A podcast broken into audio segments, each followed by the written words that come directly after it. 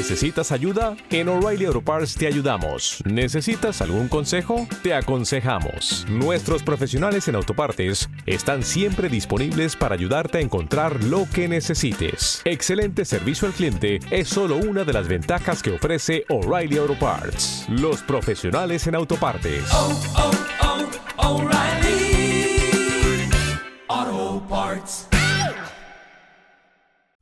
Hola, soy Paco Navas y esto es Mente Dinámica en Acción.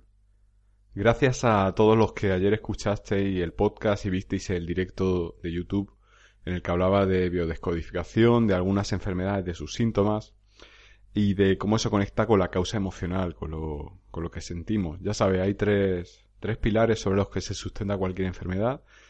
El componente mental, el componente físico y el componente emocional. Y si el componente emocional es uno de los que mayor porcentaje de influencia tiene en esa enfermedad, trabajarlo va a asegurar prácticamente la remisión de la misma. Los comentarios que me han llegado han sido muy positivos y me quedo con uno que me ha llegado hoy de David, que me, ha comentado que a raíz de empezar un trabajo en sesión privada conmigo, ha remitido un caso de acné, acné facial, el acné se, se asocia con, con quererte a ti mismo, como quererte bien a ti mismo. Así que, como le he comentado en sesión, y te agradezco David que, que me lo hayas dicho y me permito la libertad de, de comentarlo aquí, eh, todo esto es síntoma de que está haciendo muy bien tu tratamiento. Así que enhorabuena desde aquí.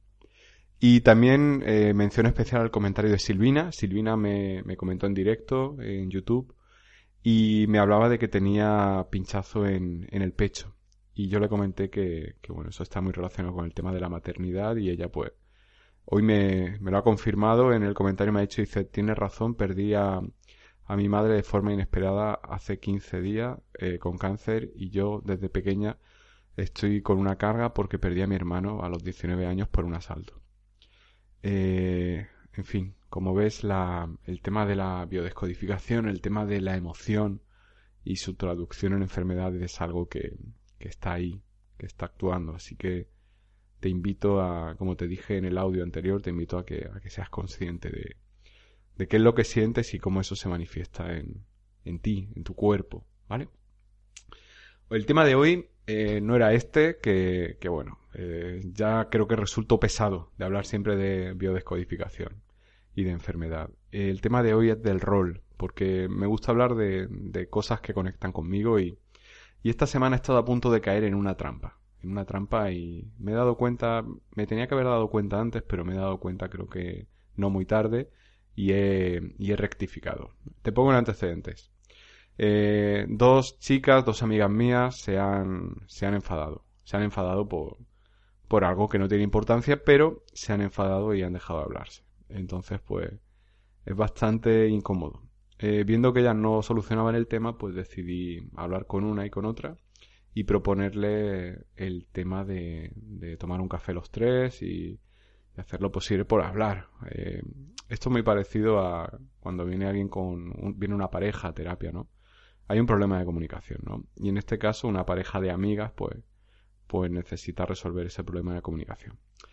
El problema principal que aquí radica es que lo he hecho por, mí, lo he hecho egoístamente, propuse eso egoístamente porque para mí era más cómodo que ya estuvieran bien.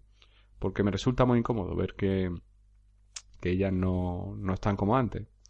El segundo motivo por el que quería hacerlo era porque ellas estuvieran bien, pero honestamente todo nacía del egoísmo, ¿no? De decir, ojalá se arreglen y, y yo estoy más cómodo.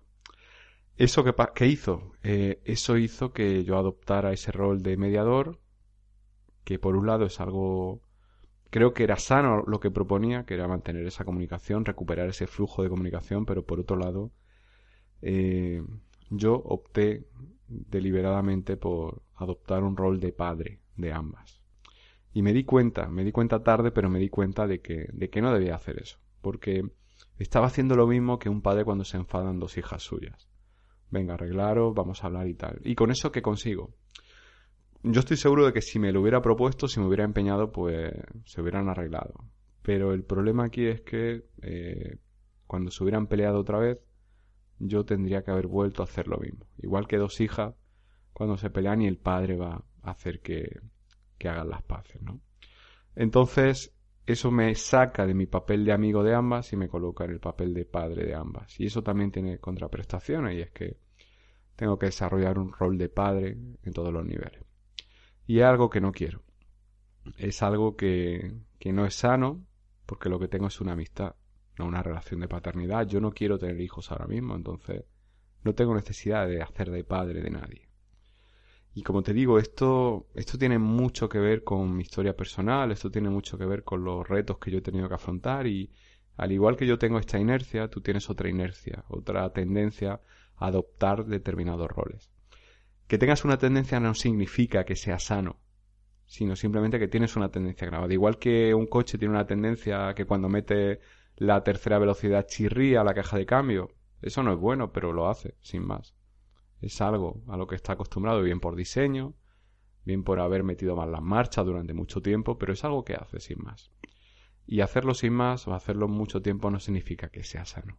Así que te invito a que identifiques en tu vida todos los roles que desempeñas o que tienes el peligro de desempeñar sin que por ello te sientas bien, sin que eso te haga sentir bien, sin que eso te haga sentir cómodo o cómoda.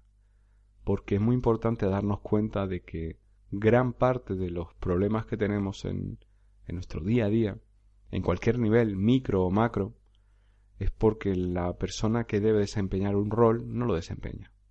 Cuando alguien no desempeña su rol, ese rol queda al descubierto. ¿Te está gustando este episodio? Hazte fan desde el botón apoyar del podcast de Nivos. Elige tu aportación y podrás escuchar este y el resto de sus episodios extra. Además, ayudarás a su productor a seguir creando contenido con la misma pasión y dedicación.